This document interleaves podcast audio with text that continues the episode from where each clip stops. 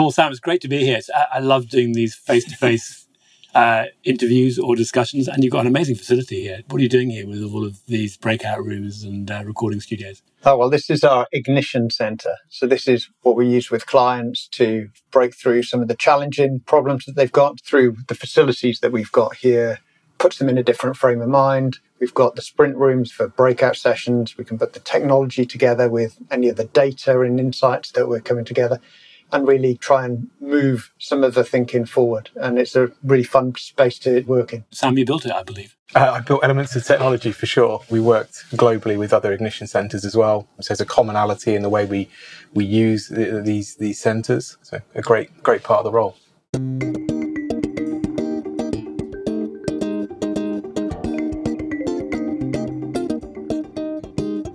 Hello and welcome, Matthew Grant here. And this week we're taking another look at what insurers are doing with ChatGPT, Bard, and other generative AI tools. Now, KPMG has been out talking to its clients and partners this year to learn directly from the people leading these companies. And I was delighted to be asked to join Paul Merrey for one of the roundtables he leads, and so I was able to hear directly firsthand what people were saying.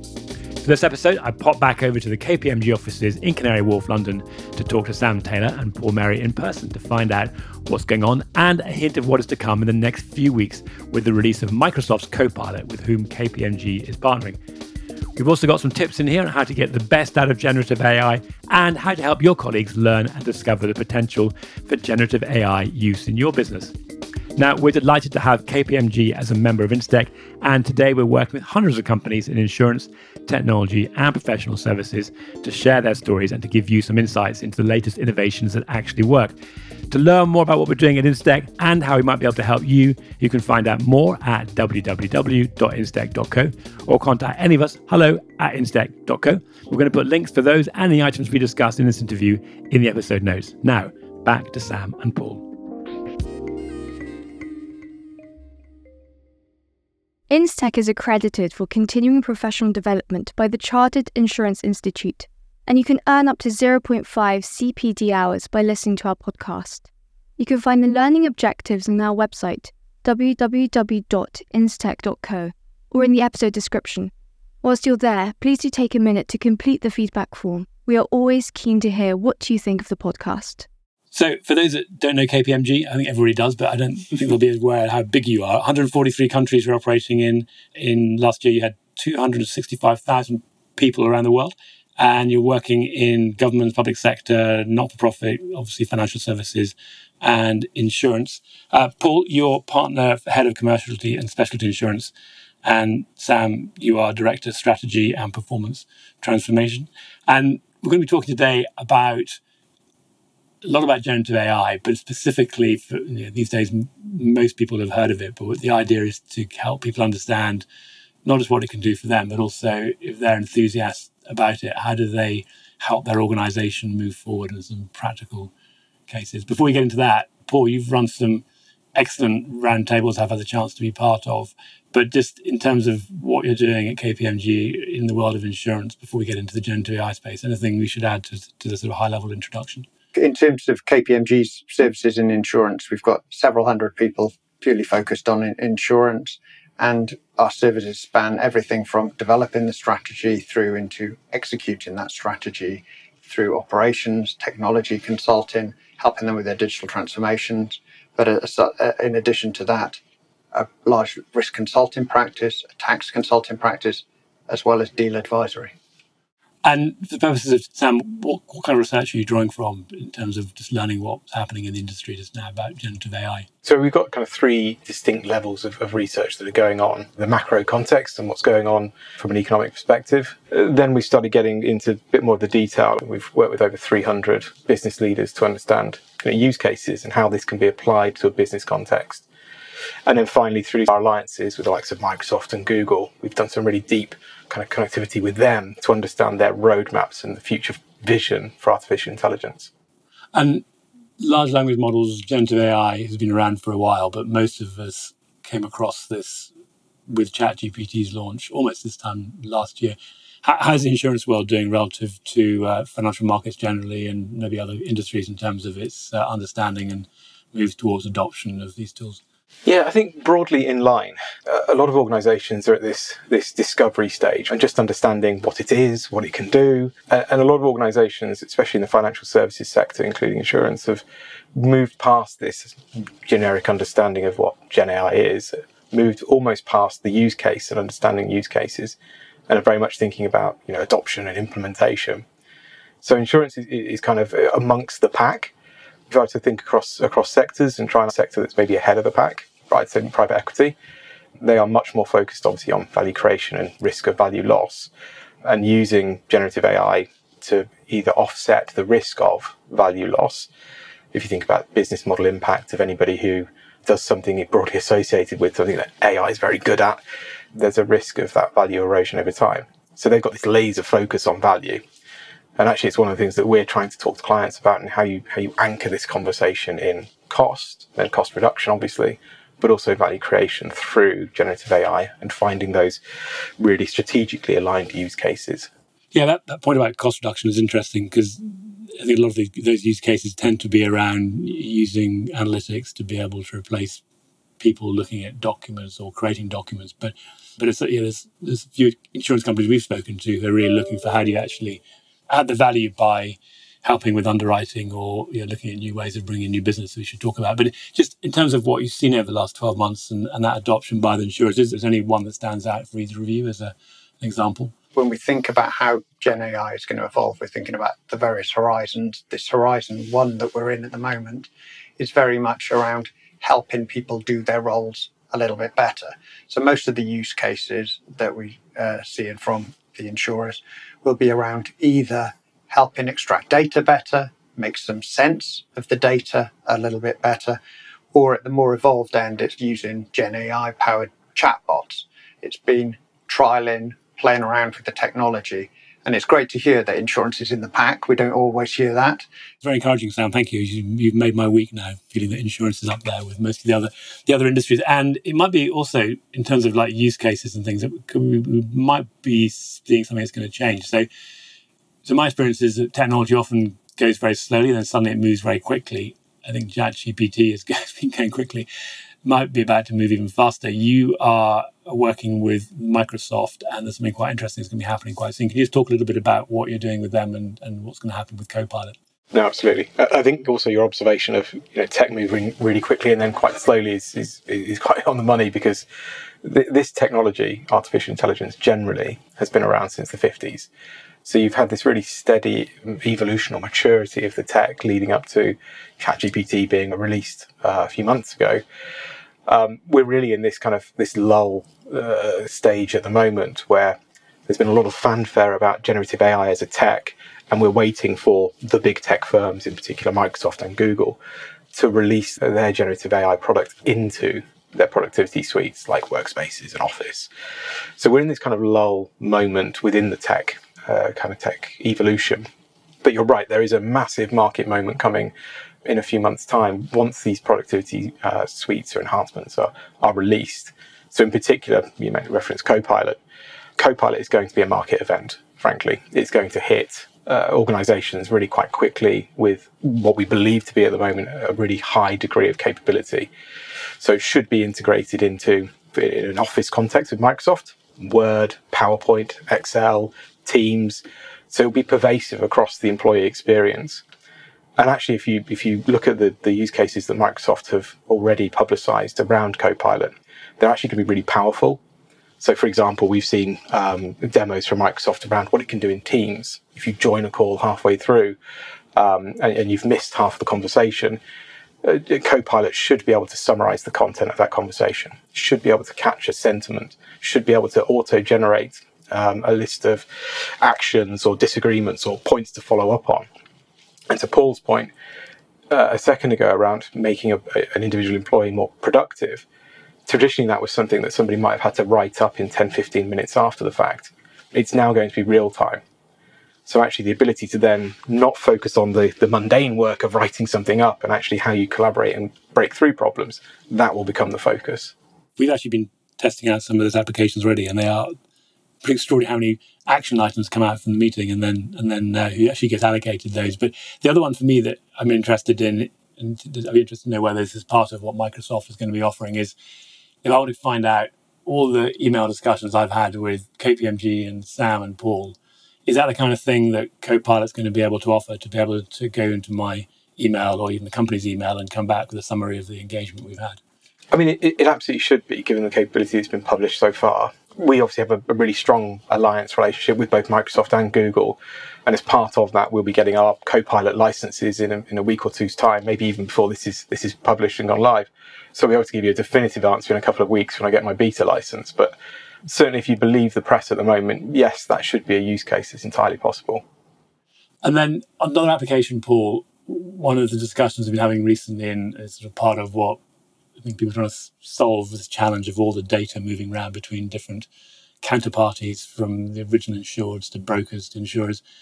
And for a while, people have been trying to build portals. But recently, I've heard that actually they've given up on doing that because why not just let the brokers send it round with email attachments and then use the technology and the analytics to go and extract the data? It's going to be more efficient. It strikes me a little bit like the adoption of the uh, mobile telephone network in Africa, where it's a leapfrogged putting in a conventional telephone infrastructure. You just go straight to technology that's out there. Is is that sort of the kind of applications you're starting to see as you've been talking to insurers? I guess the second question is: Is that the right way to think about it, or are we at risk of taking too many shortcuts by just jumping, you know, having too high expectations of what we can get out of generative AI? I fear about the analogy in the sense that it's often seen as a panacea for not or a reason for not doing anything now. That don't worry, Gen AI is, is the answer to the question, doesn't matter what the question is. And I think we've seen some of that this year. Just take the example that you've got. If you're operating green screens and your data is all over the place in your legacy platforms and you've got paper even flying around perhaps, then how can you really deploy Gen AI to all of its abilities? If you are on a cloud based SaaS platform with your data plans well advanced, you are far more likely to be able to deploy Gen AI in numerous use cases and make far more impact. So I think the frogging, I don't think is quite there. I think it is an opportunity, though, to completely rethink what we do, how we do it, how it stitches together. But remember, technology is just one part of this. As you well know, the processes that go around it and all of the people, particularly in the insurance market, that are operating that, need to move hand in hand uh, to, to make the big changes. I suppose it's a bit like this problem of data, isn't it? And Sam, it's maybe something you've got a view on, which is we all talk about or embrace the fact that more data is valuable, but the, the more data there is, the harder it is often to be able to organize it. I came up with an analogy for generative AI that someone told me was quite a good one, so I was going to run it past you. ChatGPT, for example, is like a librarian. So it's like a librarian that can very quickly run around a library and, and get information, but there's a limit to how much you can expect that librarian to do. And examples of things like being able to do calculations and maths and things and yeah, that's not the role. Is that a fair analogy for, for how we might think about some of these tools? I think it is a fair analogy, but it also can work well with other members of staff to carry on the analogy that are good at those things. So other maybe machine learning or natural language processing bots uh, that actually are really good at, uh, you know, whether it be mathematics or other capabilities. I think that the really key point, though, is that a lot of organizations are in this place at the moment across all sectors where their data probably isn't as clean, as structured, as integrated as it needs to be to get the most value from this. And for a lot of organizations, that's a multi year journey to get that into a, a sensible position where generative AI can exploit it. And what we're hearing from a lot of clients is that it's always been the case. You know, sort your data out has always been I heard somebody say the other day it's you know number eleven on the top ten list of things to do because the benefits really weren't as tangible as they are with generative AI. Obviously now it's uh, it's eking up the list uh, and it's becoming much more of a priority for for management teams. So I love it when people quote back my quote. I take ownership of that. Somebody may have posted it back to you, which is even better, actually. It's the power of the network. I did cite you earlier when I told Paul about it, so apologies for not citing you now. I know, love it. And then I just want to talk a little bit about what are the, the new insurance aspects that on one hand get enabled by generative AI tools, but also potentially are uh, needed as we move to these tools. So I guess the first one, we talked earlier about some of the efficiencies and the cost savings. We also touched on the fact that most insurers are also looking for new sources of premium, new sources of revenue. What are you seeing is happening where the generative AI tools are starting to allow insurers to more accurately price and therefore offer coverage to risks that previously they felt they didn't know enough about and therefore wouldn't insure? I think we're still early days on, on that, to be honest, Matthew. I think what everyone's acutely aware of in the industry is that there's new risks relating to, to all of the rise of Gen AI, whether it's increased threat of data breaches, cyber security threats. There's all of the risks with using algorithms, whether it's the bias, whether it's errors in the models. And for all of this, there's a potential role for insurance in helping companies manage those risks. So whether that's adaptation of existing products, particularly cyber insurance, or the rise of new products, that's early days, but we'll see how that comes about. But I think everyone is optimistic about the opportunities here, particularly for being more relevant to our customers, but equally for solving some of the productivity and capability gaps that the industry has. So let's take a specific example. If the cyber insurance market is going to triple in the next five years, um, what we did last year thought that it was going to grow from $10 billion market mm. in 2022 through to a $30 billion market by 2027 with a, probably a quadrupling in terms of the number of policies, because as you move down to, to SME, the number of underwriters that you need to deal with that sort of volume of business. And noting that from a lot of the efficiency work that we do, we know that around 50% of the time that underwriters spend is on non value added activities, i.e., non underwriting activities or, or developing t- uh, products with brokers and, and clients then there's a huge role for Gen AI to help the efficiency of, of underwriters. And it links back into, I know, some of the other themes that have been prevalent in the market about how do we make underwriters' lives easier. That's on one side, that's looking for new opportunities. And then what about this whole insurability of the use of generative AI tools themselves? Are you starting to see companies or opportunities where people are now providing cover for the use of tools? And I think that might particularly get into some of the areas of like personal information and some of the things that are going on that. Is that coming through from your research? There's a, a story a couple of days ago about Microsoft making a, a, public statement, essentially promising to cover any liability that arises as a result of copyright infringement through generative AI.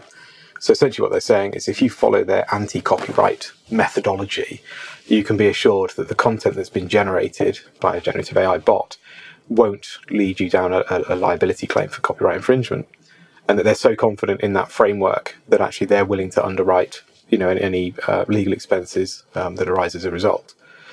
And I think that we, when we talk to insurers over the last couple of months, there is this sentiment that liability is going to have to be tested in the courts. It's a long range thing that's got to play out, and only once it's played out via through the courts will we actually end up with a definitive position on where liability sits.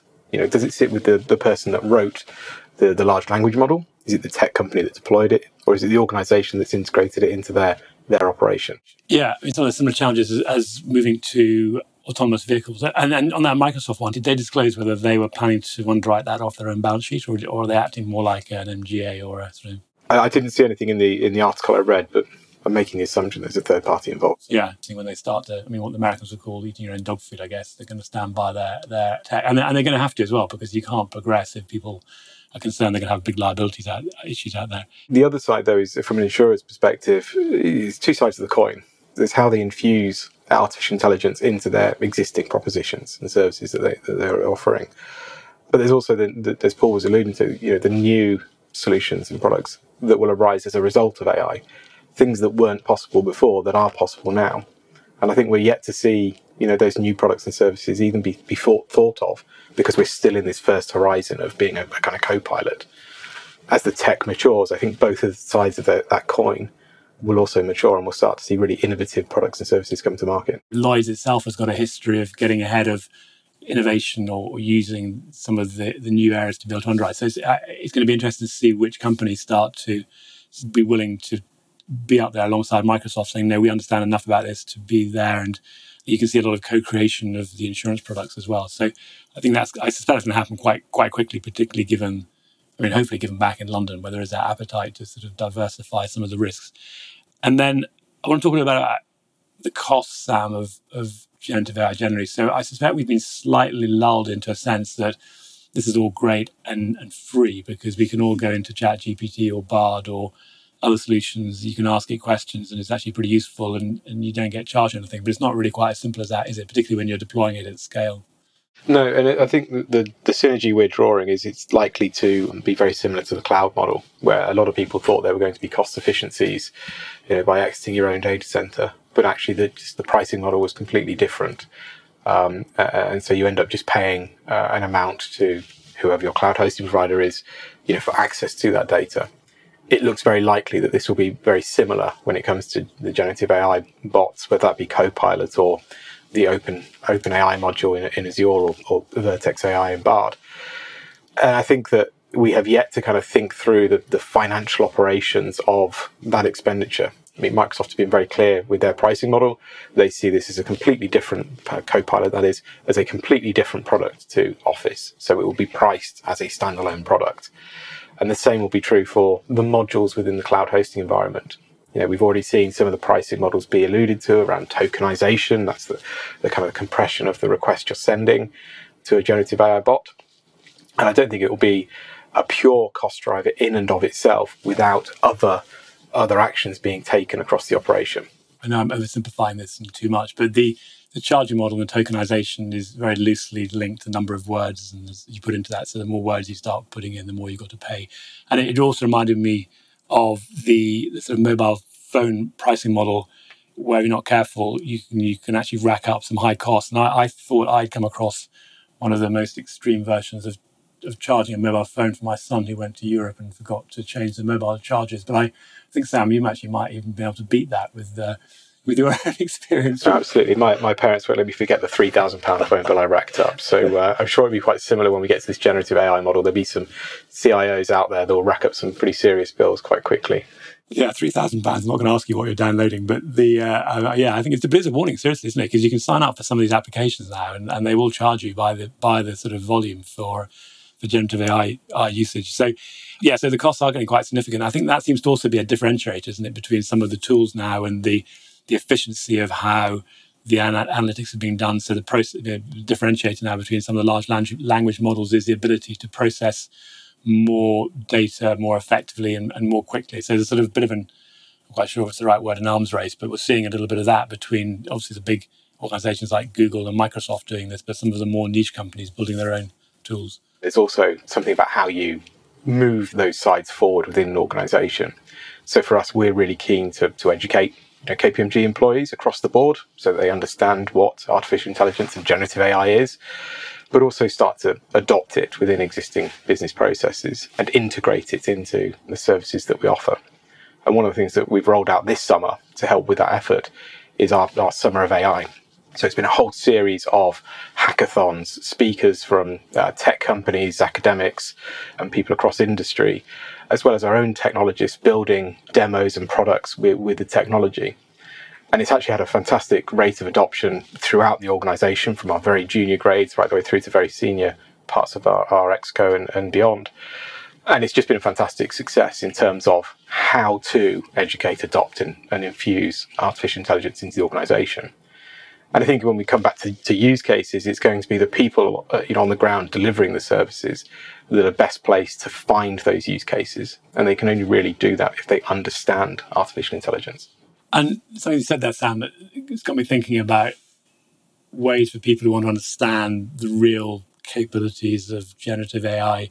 So you mentioned that your colleagues in KPMG have supported this. If you've got any advice for somebody that wants to help explain to a, a senior colleague or someone like how, how, really to understand the power of this, I mean, you, you can all go onto ChatGPT and just type in something, but is there an example that you could say, if you want to bring it to life for somebody, not necessarily in insurance context, but something they can understand, is, is there anything you could you could suggest that they would show or use or try out? I think it's really about experimentation. So in that context, if you're looking to kind of influence, you know, stakeholders within your organization, what we tend to do is talk about it in terms of a value chain, really understanding your value chain and, and how your organization creates value. Um, and once you do that, you can find ways to apply artificial intelligence to that value chain context. So by experimenting, by using it on a daily basis, by learning yourself how to do good prompt engineering, you can really understand the ways you can apply this technology to your business context and increasing value across that chain. So let's pick up on that prompt engineering one. So prompt engineering is essentially the what it is. It's the questions you ask the generative AI tool or Chat GPT, and the, and the point about the prompt is you're actually guiding it in what to do. So there's uh, there's a whole skill now on on prompt engineering. I had a, some really interesting advice yesterday. Actually, somebody was saying if you want to minimize the challenge of hallucinations, because certainly Chat GPT and, and actually they're designed to be able to come up with creative answers if they don't have the exact answer because they're actually trying to synthesize information, but sometimes they go too far. And, you, and one of the, the tips I think is really useful was if you don't know the answer, don't make it up and you, you build that into the prompt. But for people that want to understand more about how to ask good questions and how to write good prompts, where should they go to be able to get some basic guidance on how to do that? Because it does make a big difference in terms of the response you get back. Yeah, absolutely. And I think um, it very much tries to help you in giving an answer, and that's potentially where you know, hallucinations and uh, misinformation can, can creep in. I tend to look at it in a multi stage conversation.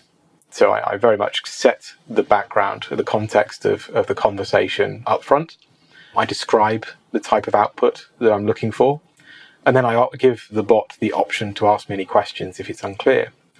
And by doing those, those kind of three things in a very structured way, it very much helps the, the bot to help you and giving it that permission to ask you questions, which it doesn't natively do, actually deepens the answer and makes it much more rich in terms of a response. And how long is the memory of the question you ask? Because I know, you know I've used it in a kind of individual in this in a, in a, bounded time period. It remembers the question I asked and, it'll have the context. But but does that memory last forever, or does it sort of scrub itself and start again when you come back a day later, or does it remember who Sam is? Different chatbots uh, behave in different ways. So for uh, ChatGPT on the, the public version, currently remembers its context within the conversation. So if you have a string of conversation, it will remember all of the history that's happened before then. And you can pick up the conversation in three days, two weeks' time, and it remembers the rest of that context. Other chatbots behave in slightly different ways and it'd be interesting to see Copilot. Obviously, that's going to rack up a significant amount of data very quickly. It will be interesting to see over what time period that can remember the context of the conversation. Paul, back to you, just thinking about the deployment of generative AI tools, what it means to the workforce generally. A lot of people learn by doing, and, and a lot of the, the sort of manual grunt work that gets done by lawyers and other professional services are things that could be replaced by generative AI. But what does that mean for how do we educate a workforce going forward? Because if they're not doing that basic work, are they going to be learning enough to be effective as they get to more senior positions and need to have a sense and understanding about what's going on, even if they're not checking all the information themselves? Yeah, it's a good question. It's one that's been heavily debated in, in the conversations and the roundtables that we've had. But I think if I look back at my career, just before I was starting work, most juniors would spend their time filing we moved clearly beyond that, and that, that job description evolved to photocopying. Now it's producing lots of PowerPoint. Now, I think we could do without any of those points and still have people who are new to an organization who can add value and do different things. They might be, back to your discussion about prompt, they might be really good at prompt engineering and they might be engaging with the bots to develop research. I know it's often described as Gen AI Horizon 1 is like having a good intern. When I was an intern, I'd spend a month or two researching and finding a product opportunity for one of the major banks that then turned out to be a, a major uh, market. But that took months. You could have your junior interns who don't know anything, like I didn't know anything, researching things in minutes and hours. So, Paul, I know you've you and KPMG have put together quite a lot of content on this. Where's the best place for people to go and look to, to sort of get a bit more depth than what we've been talking about today?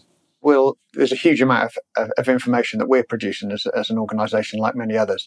But put some of the articles in there that are more focused on generative AI as a topic and what people, organisations more broadly are doing, as well as including some of the specific insurance content, because I think people are interested in the use cases, that are here, but equally, what should people be doing about it right now?